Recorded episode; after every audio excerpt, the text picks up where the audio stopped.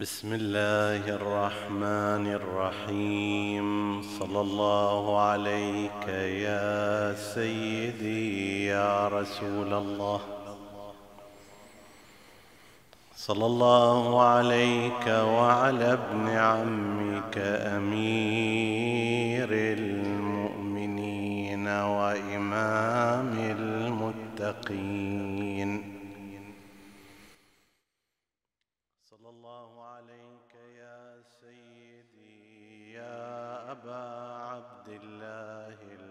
الحسين ما خاب من تمسك بكم وأمن من لجأ إليكم.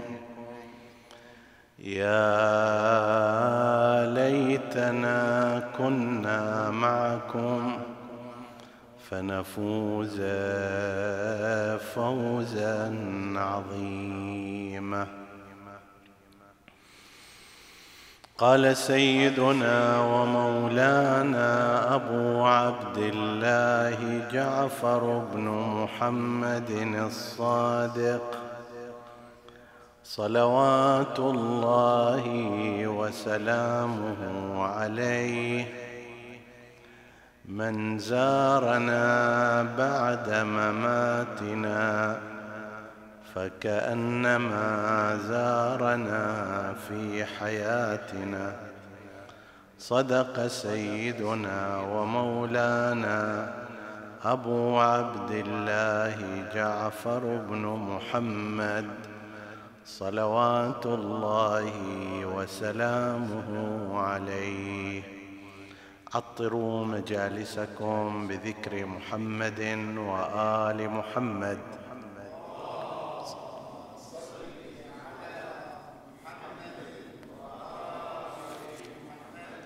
اللهم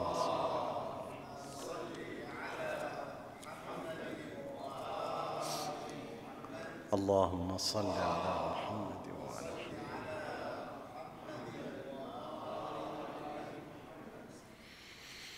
حديثنا بإذن الله تعالى يتناول موضوع زيارة المعصومين عليهم السلام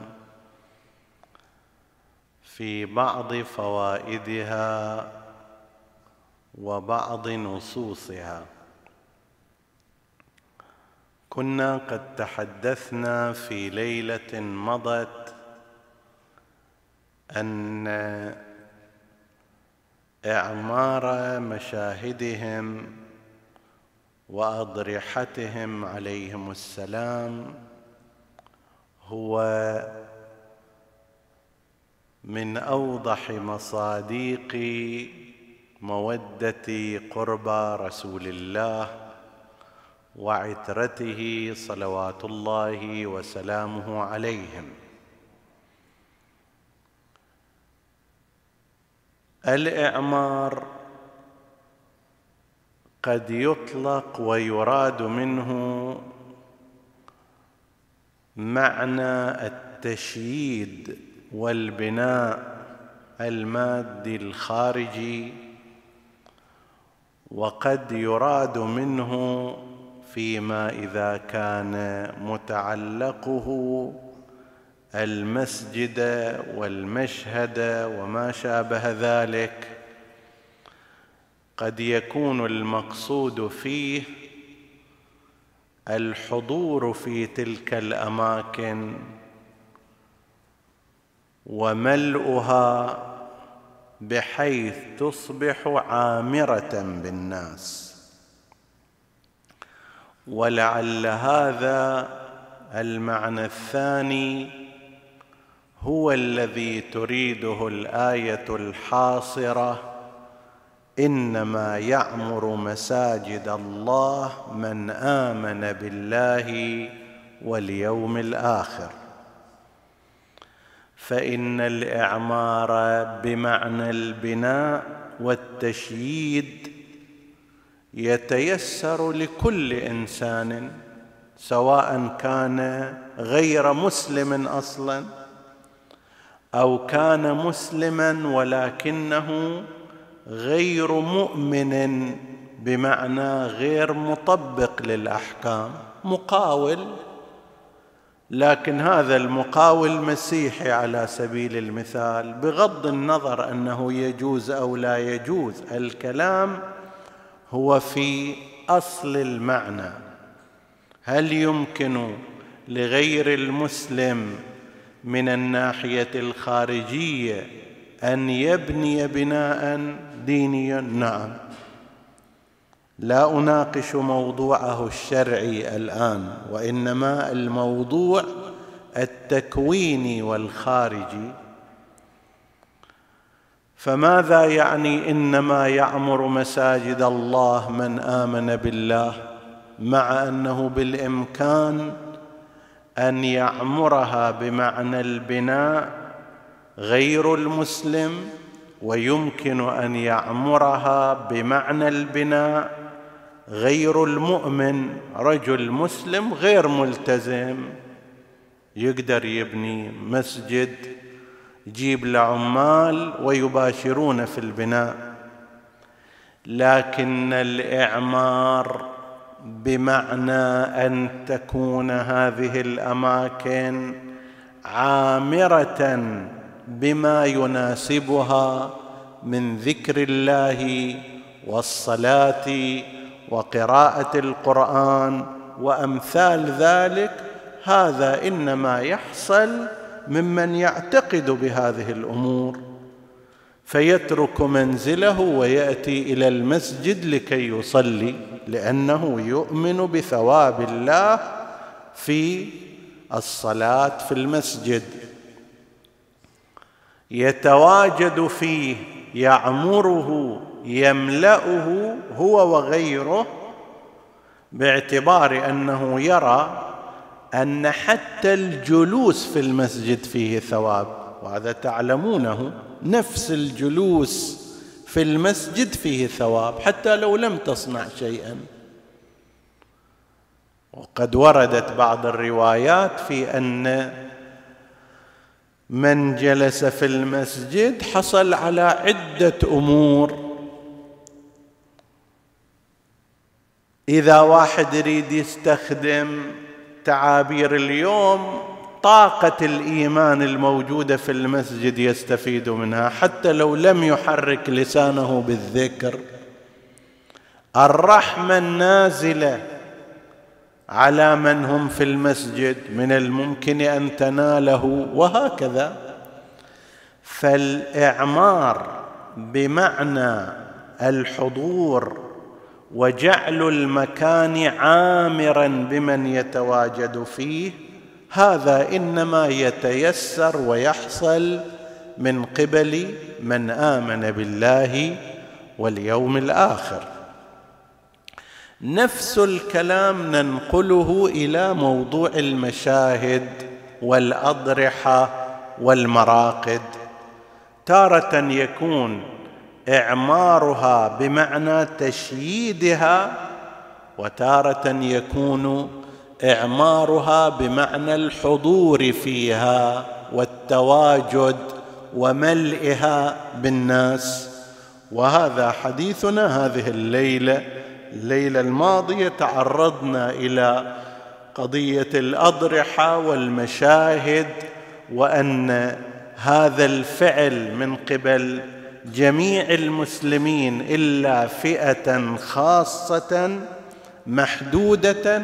هذا أمر مشروع بل مستحب وراجح.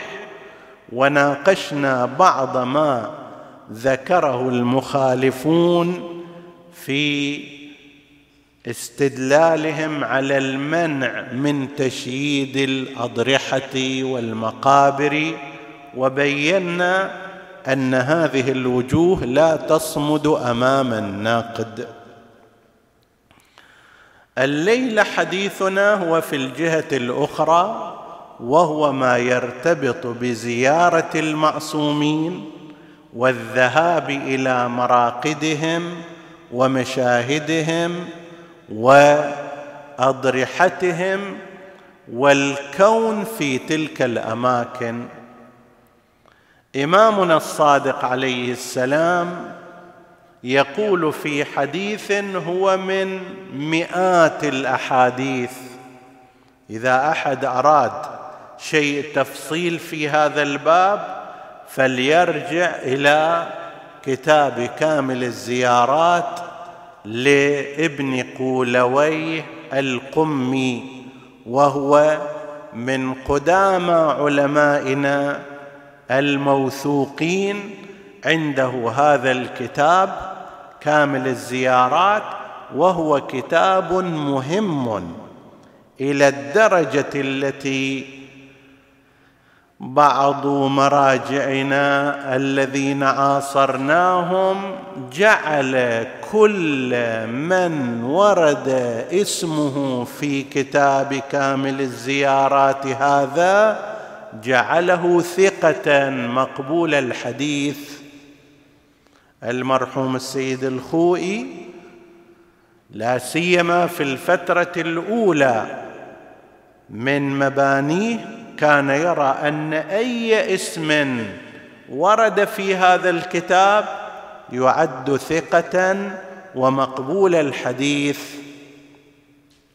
يتبين لك من هذا أهمية الكتاب مثلا الكافي مو هالشكل لا أحد يقول بأن كل من ورد اسمه في كتاب الكافي فهو ثقة ومقبول الحديث. لكن هذا الكتاب ذهب بعض علمائنا إلى مثل هذا المعنى وهذا يبين لك عظمة الكتاب وعظمة مؤلفه أيضا.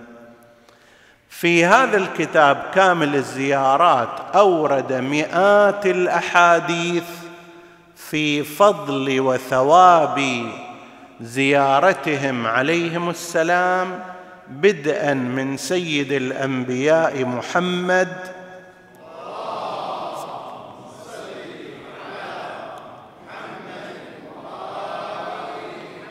إلى آخرهم صلوات الله وسلامه عليهم.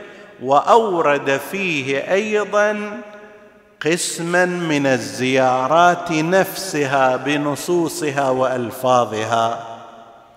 من ذلك ما روي عن الإمام جعفر بن محمد سلام الله عليه من زارنا بعد مماتنا فكأنما زارنا في حياتنا. زيارة المعصوم في أثناء حياته فيها فوائد كثيرة وتعبر عن أمور مختلفة سوف نتعرض إليها بعد قليل. فيها من الفائدة ما يمكن أن يحدثه المعصوم ويرشده يرشد زائره إليه. سواء كان عند سؤال أو أحيانا ابتداء يبتدئه. بالكلام كان علي عليه السلام يقول عن رسول الله كنت إذا سألته أجابني وإذا سكت ابتدأني. غالبا بالنسبة إلى الأئمة هكذا محل توجيه يوجه الإمام. محل سؤال يجيب على السؤال. طيب هذا في أثناء حياة المعصوم عليه السلام. إضافة إلى أشياء أخر من الفوائد. سؤال هل أن زيارة المعصوم في حياته كانت نعمة لمن عاصره؟ في آثارها وفوائدها ومنافعها. ونحن بعد سنة مثلا مئتين وخمسين أو ستين هجرية إلى آخر الزمان لا نحظى بهذه الفوائد. هل الأمر هكذا؟ حديث الإمام الصادق يقول لا ليس الأمر كذلك.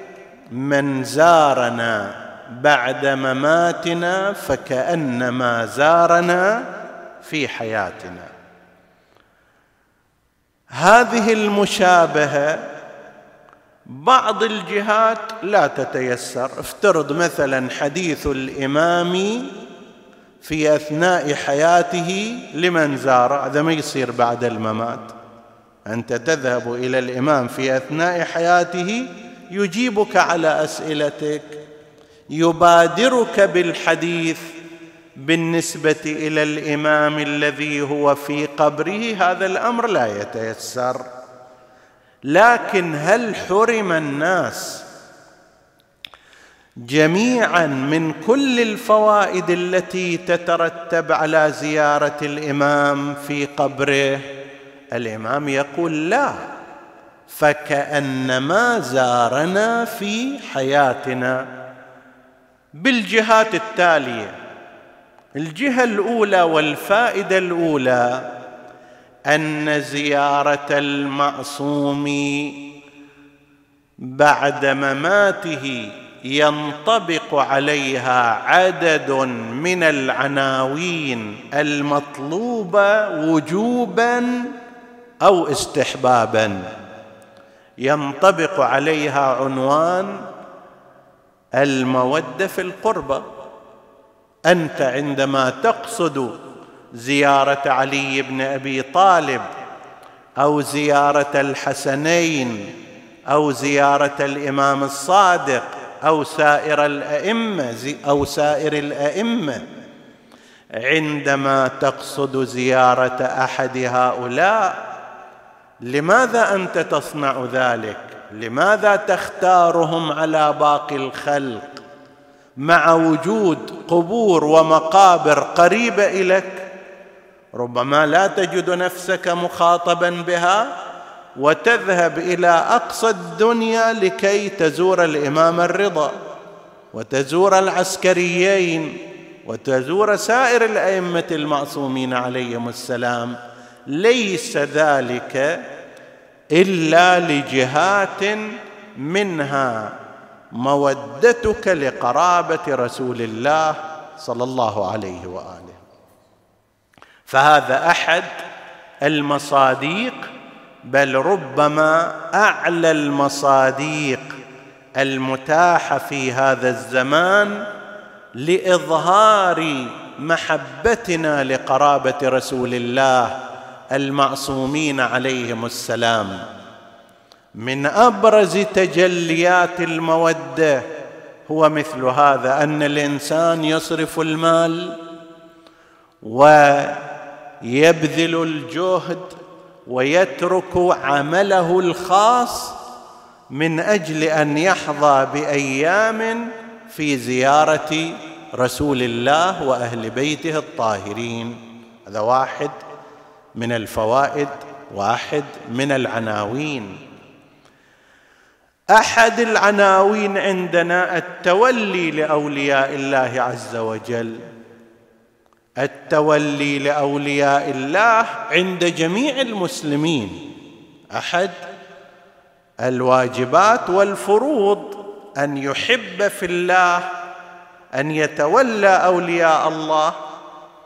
غاية الأمر قد يختلف المسلمون في بعض المصاديق هنا. نحن نرى أن أوضح مصاديق أولياء الله عز وجل الذين يجب توليهم هم محمد وآل محمد.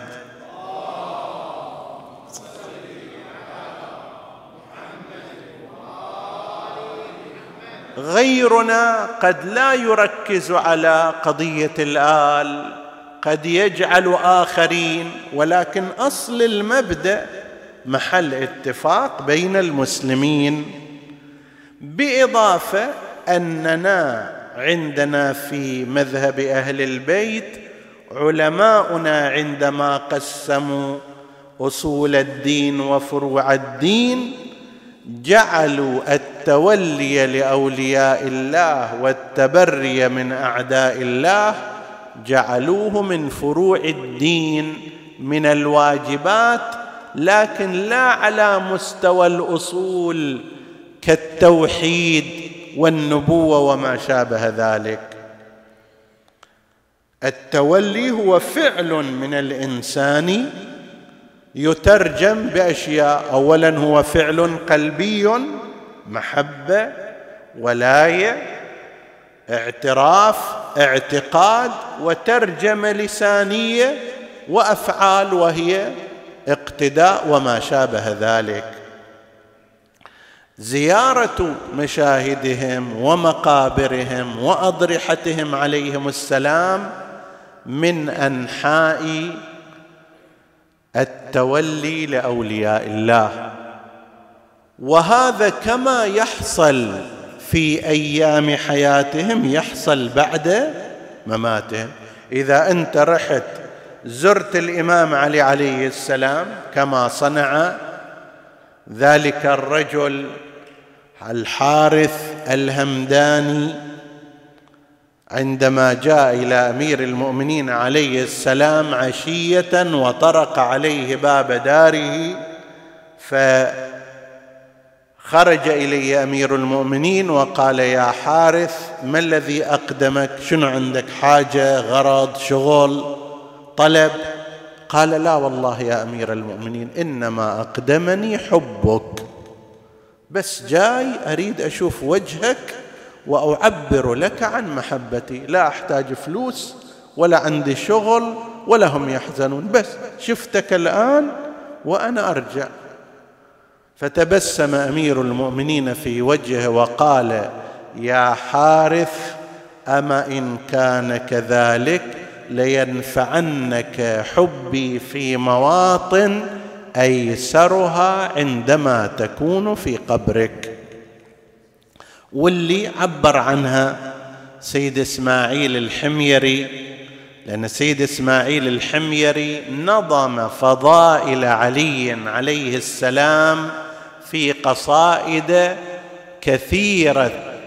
منها هذه المنقبة قال له قول علي لحارث عجب كم ثم أعجوبة له حملا يا حار همدان من يمت يرني من مؤمن أو منافق قبلا يعرفني شخصه وأعرفه باسمه والكنا وما فعل. أقول للنار حين يقرب للحشر لا تقربيه ذر الرجل ذريه لا تقربيه إن له حبلا بحبل الوصي متصلا.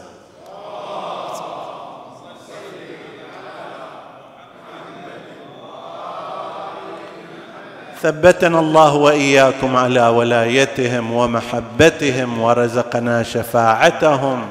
إنه على كل شيء. هذا الأمر يصير. الإعراب عن الحب ورجاء الثواب هذا موجود في حياتهم وبعد مماتهم. هذا واحد. الأمر الآخر أيضا الذهاب إلى أضرحتهم وزيارة قبورهم ومشاهدهم هو إعلان براءة من الظالمين وصرخ في وجوه المعاندين. كأنك تقول للظلمه لو أنفقت ما في الأرض أنا ما حاضر اخطي خطوتين باتجاهك. ولكن أروح إلى أقصى الدنيا أنا أبذل المال أنا أبذل الجهد أنا أتعب أنا أتعذب أنا يسووا في ويعملون لكي يردعوني ولكن مع ذلك أنا لا أتراجع عن ذلك. يا بروح إلى قبور كثير من الظلمة من المنحرفين ذاك بالمجان يعطونك فلوس فوقها. لا تذهب إليها. فزيارتك لهم هو إعلان براءة من ظالميهم ولهذا ترى لهذا ترى أن الظلم في طول التاريخ شنوا الحرب على أضرحة أئمة أهل البيت ومقابرهم. المحقق الشيخ الكرباسي حفظه الله صاحب دائرة المعارف الحسينية على ما ببالي يذكر خمسه عشر مرة كرب فيها ودمر فيها قبر الحسين عليه السلام. يعني بمعدل كل مئة سنة يهدم قبر الحسين. خمسة عشر مرة إحنا الآن خمسة عشر قرن من الزمان فكل مئة سنة بهذا المعدل غير قضية المنع غير قضية المعاقبة على من يزور غير غير كل هذا اللي هذا بعد تيار متصل ومستمر. ليش؟ ماذا يضر هذا الظالم إذا واحد راح وقعد يبكي على الحسين هالشكل بيخلص فلوسه؟ لا. ولكن هم يعلمون أنهم بمقدار أن المؤمنين بمقدار ما يرتبطون بأهل البيت عليهم السلام ومن أوضح أنحاء الارتباط زيارة أضرحتهم. كل ما يرتبطون أكثر يتنفرون من الظالمين والفراعنة والعتاد أكثر فأكثر. فهذا أيضا نفس الأمر في التاريخ عندما كان الأئمة موجودين ما كان الظلمة ينظرون بعين الرضا إلى ازدحام بيوتهم. كانوا يأخذونهم كم إمام من الأئمة؟ ابدأ من زمان الإمام الصادق عليه السلام مو الكاظم الصادق استجلب من المدينة أخذ إلى الحيرة مدة سنتين في الكوفة. الإمام الكاظم أيضا كذلك أخذ من المدينة.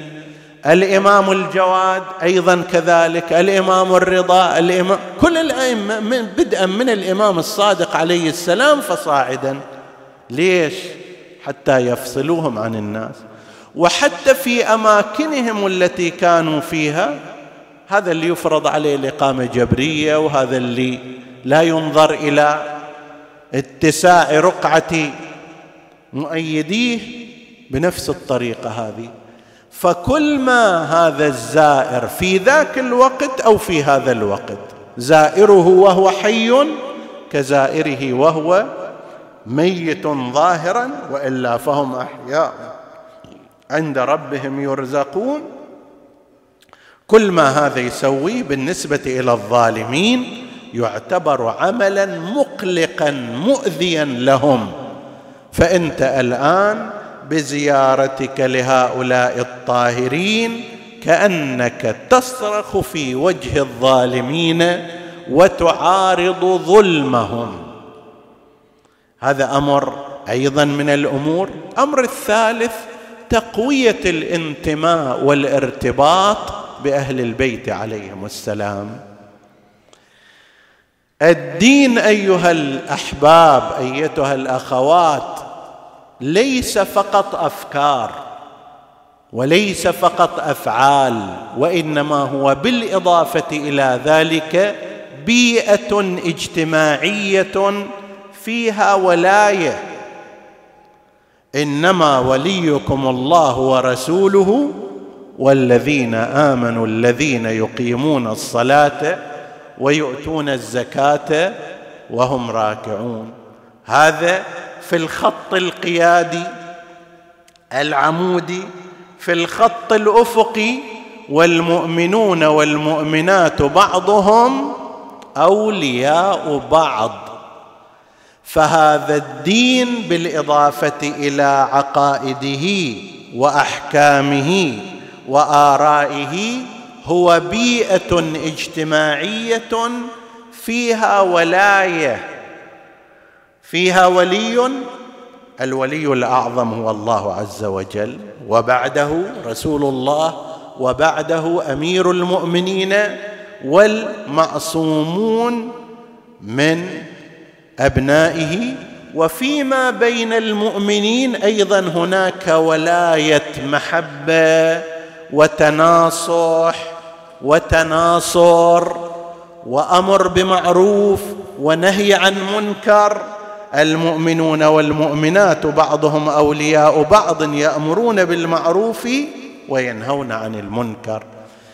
فانت لما تذهب إلى هذه الأضرحة إلى هذه الزيارات إلى هذه المشاهد تحقق معنى عاليا من معاني الانتماء والولاء والولاية لأهل البيت عليهم السلام. هذا في أصل الذهاب. لذلك اهتم أئمة الهدى عليهم السلام.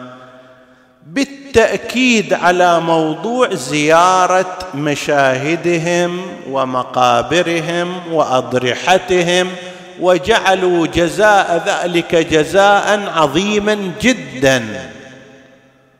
منه ثبوت الجنة منه سعة الرزق منه مغفرة الذنب منه منه إلى غير ذلك. وأضافوا إلى هذا لأن أصل الزيارة تدري الزيارة يعني واحد يروح يسير على شخص آخر هذه زيارة. يعني لو فرضنا أن انسانا أراد أن أن يزورك في بيتك يكفي يروح يزورك في بيتك السلام عليكم مع السلامة طلع. هذه زيارة في أدنى درجاتها.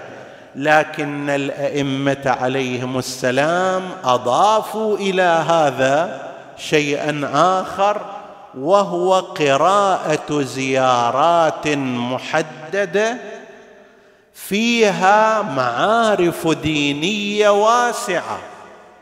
الآن هذه الزيارات التي نقرأها عندما نذهب إلى مشاهدهم وأضرحتهم مع أنه يكفي لو قال واحد الأئمة يكفي أنه بس واحد يروح إلى قبر أمير المؤمنين ويقول السلام عليكم مع السلامة. طيب لكن الأئمة حرصوا على أن يصنعوا شيئا نافعا مفصلا وهو أنهم جعلوا زيارات أنشأوا الفاظا بليغة قوية. من ذلك طبعا إحنا نفرق بين الزيارات التي رويت عن الأئمة المعصومين وبين الزيارات التي ربما هي عن علماء وفقهاء.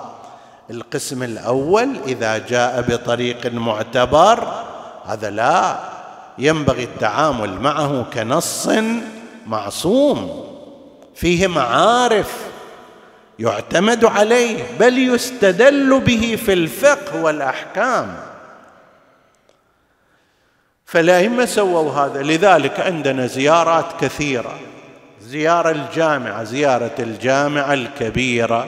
راح يصير عندنا بحث حولها إن شاء الله لأنه أكو بعض الإثارات غير السليمة سوف نتعرض إليها بإذن الله في ليلة أخرى.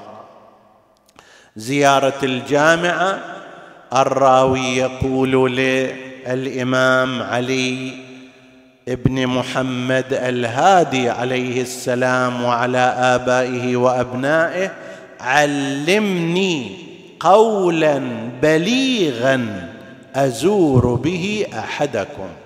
ما أريد بس السلام عليك يا فلان السلام عليك يا ابن فلان السلام عليك يا أبا فلان وتنتهي ما أريد شيء مختصر أريد شيء بليغ.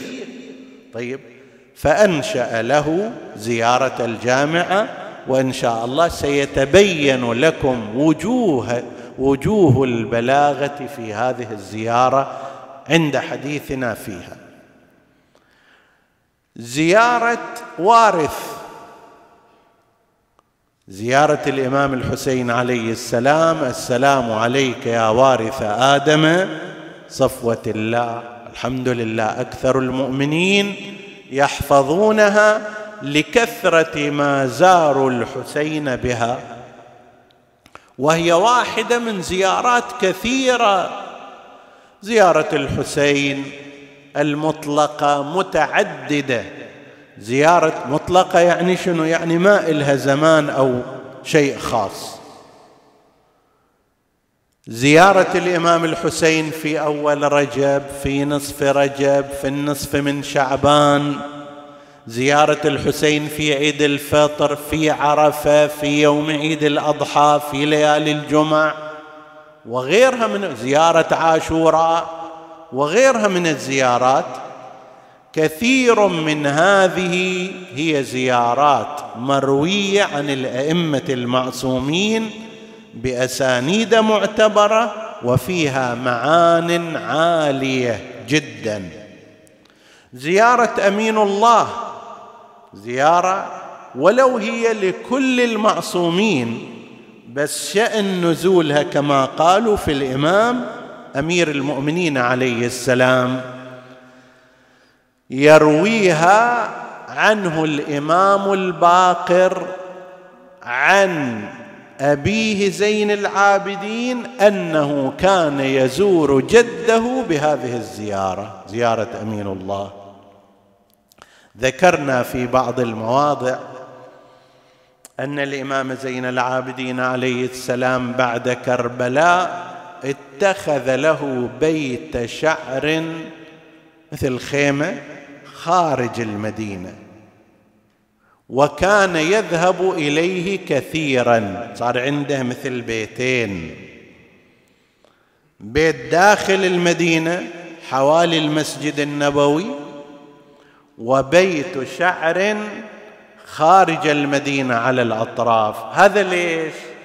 قالوا حتى إذا أراد الذهاب إلى زيارة جده علي بن أبي طالب يطلع من هناك ويخفى على الناس أمره لأنه ذكرنا في ليالي شهادة أمير المؤمنين عليه السلام أن قبر الإمام ظل مخفيا قرابة قرن من الزمان إلى حوالي سنة 140 هجرية كان قبر الإمام مخفيا عن عامة الناس ولا يعرفه إلا أعداد محدودة من أصحاب الأئمة عليهم السلام وبني هاشم لأسباب ذكرناها في وقتها. فالإمام السجاد اتخذ بيتا خارج المدينة على أطرافها حتى يخفي على الناس ذهابه إلى زيارة جده أمير المؤمنين. راح يستغرق من هذا أيام. طيب فالناس اللي ما يدرون يقولون في بيته اللي في طرف المدينة بينما هو ذاهب إلى زيارة جده أمير المؤمنين وحتى أن بعض العلماء يقول إن اختلاف فقرتي الزيارة في البداية السلام عليك يا أمين الله في أرضه وحجته على عباده أشهد أنك قد عملت بكتابه واتبعت سنن نبيه إلى آخره. حوالي ستة أسطر بعدين يجي يتغير الكلام. اللهم إن قلوب المخبتين إليك والهة. صار دعاء. شو اللي صار يعني؟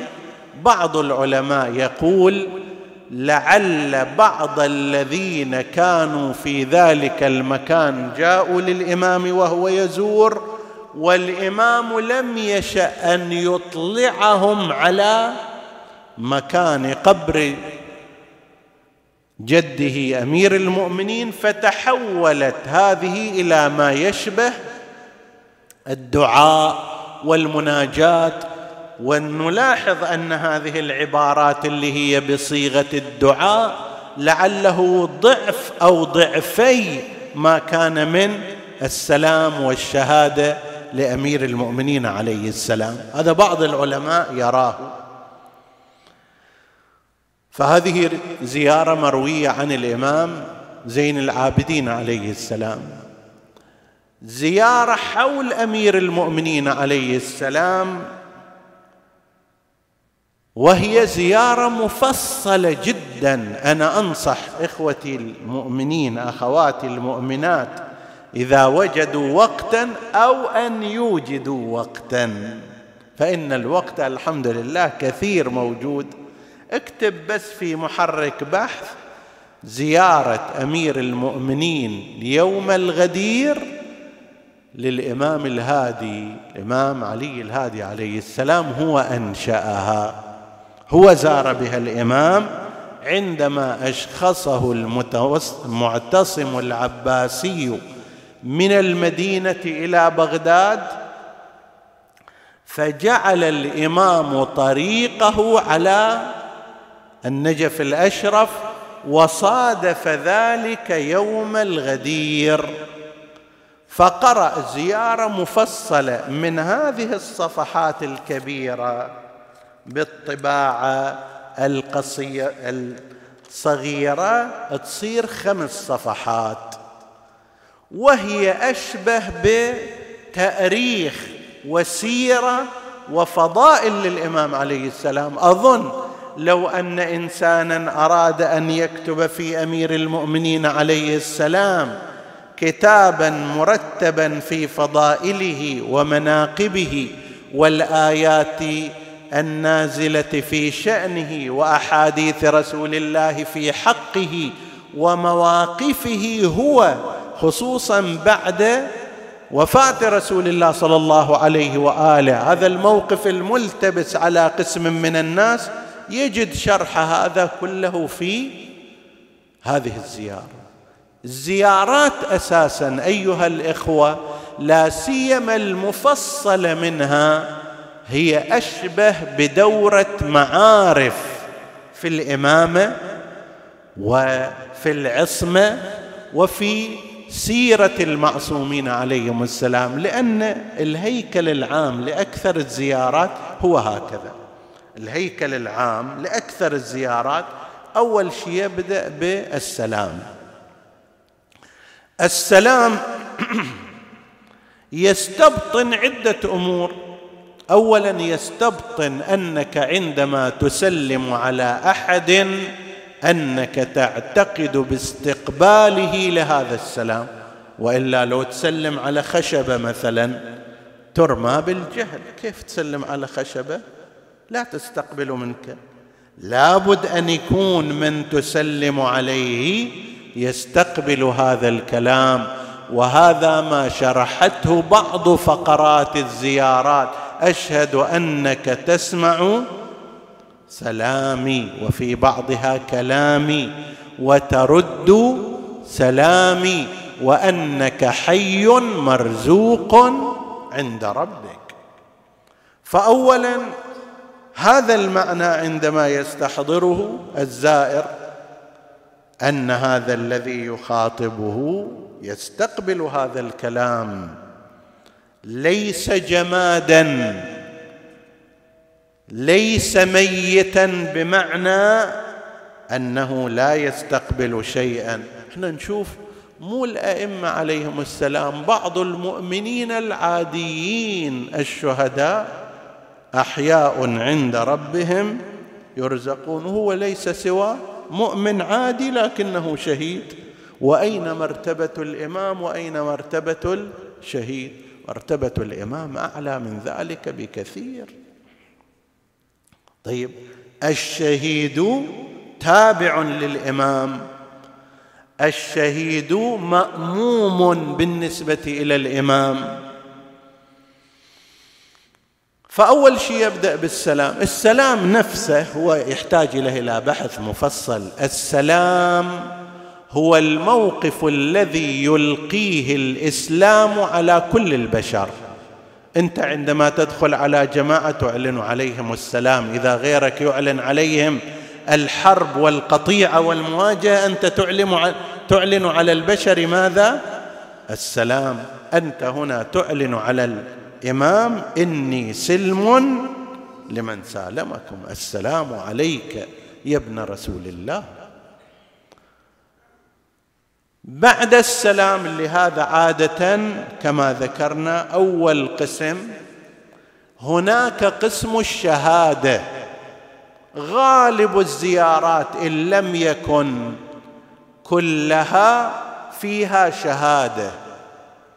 الشهادة هي إخراج ما في الضمير إلى العلن أمام الآخرين. فلو أن إنسانا كان يعتقد بشيء ولم يخرجه يعتقد أن فلان زوج فلانه ولم يقل بذلك لا تعتبر شهادة. بل لو أخرجه ليس أمام الناس وحده قاعد في البيت وقال أشهد أن فلان زوج فلانة لا تعتبر هذه شهادة ولا يترتب عليها شيء. لابد أن يكون أمام آخرين إما قاضي شرع أو أمام آخرين يشهدون على شهادته بأنه قد أدى هذه الشهادة. فهي اعتقاد راسخ زائد لفظ زائد إعلان زائد في حضور آخرين. هذا أنت كل تسويه أثناء زيارتك للإمام. أشهد أنك قد أقمت صلاة. آتيت الزكاة. حتى واحد يقول ترى كل هالدعايات اللي صارت والتاريخ المزور اللي صنع واعتذار فقهاء ومؤرخو التاريخ الرسمي للسلاطين وغيرهم وانتقاد حركة الأئمة. هذا كله ما أثر في بمقدار أنملة. إني أشهد أنك قد أقمت الصلاة. آتيت الزكاة أمرت بالمعروف نهيت عن المنكر لم تنجسك الجاهلية بأنجاسها لم تلبسك من مدلهمات ثيابها. أشهد أنك من معالم الدين أركان المؤمنين إلى غير ذلك. هاي قضية الشهادة والأمر الثالث صفات المزور ودوره.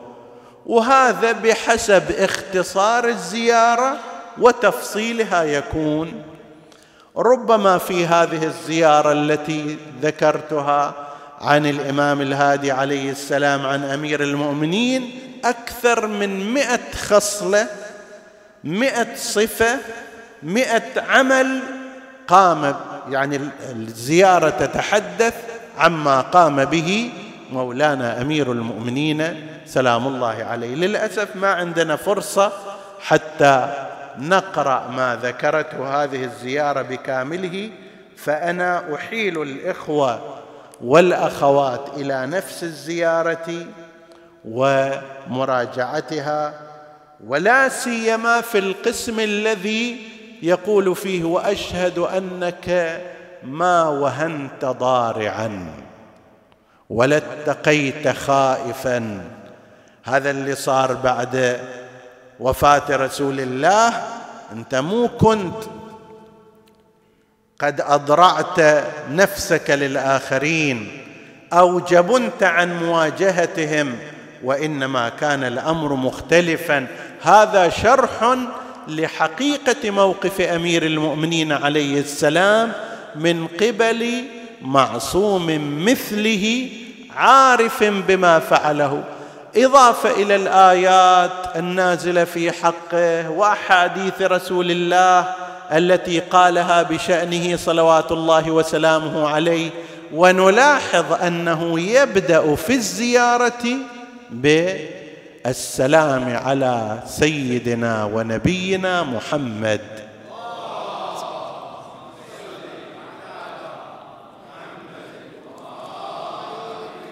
لتأكيد الارتباط بين النبي والوصي والاتصال بينهما. هذه زيارة من الإمام الهادي لجده أمير المؤمنين عليه السلام والزيارات كثيرة. زيارة الإمام الكاظم عليه السلام فيها تأريخ دقيق لما قام به صلوات الله وسلامه عليه. هناك زيارة مختصرة للإمام الكاظم وهناك زيارة مفصلة موجودة حتى في زيارات الموجودة في ضريح الإمام الكاظم. رزقكم الله وإيانا زيارته وزيارة آبائه وأبنائه. فيها تفصيل لأدوار الإمام عليه السلام. وشهادته وما صنع وما عمل وهكذا بالنسبة إلى الإمام الحسين صلوات الله وسلامه عليه. والحمد لله في هذه الفترات تحولت زيارات الحسين عليه السلام إلى هذا المظهر العظيم. لاحظوا ماذا يحدث في أربعينية الإمام الحسين عليه السلام. وماذا يحدث في زيارة عاشوراء؟ وما يحدث في زيارة عرفة؟ وما يحدث في الزيارة الشعبانية؟ الحمد لله الذي رفع راية أوليائه وأصبحت شاهرة ظاهرة بعدما صبروا وبعدما ضحوا وبعدما أعطوا كل ذلك العطاء. لا سيما أبو عبد الله الحسين سلام الله عليه الذي أعطى يقول الشاعر أعطى الذي ملكت يداه إلهه حتى الجنين فداه كل جنين وبعزة قعساء خاطب نفسه يا نفس لا تهني بنصر الدين أعطيت ربي موثقا لا ينقضي إلا بقتلي. يا سيوف خذيني رأسي وأرؤس إخوتي مع نسوتي. تهدى لرجس في الضلال. مبين وموقع الحسين بذلك كأنه كان موقع كل أصحاب الكساء. ألا يقول الشاعر فحياة أصحاب الكساء حياته وبيوم مصرعه جميعا. صرعوا. هذا ما قالته العقيلة زينب فيما نقل عنها أنها بعدما صرع الحسين توجهت جهة المدينة ونادت اليوم مات جدي رسول الله.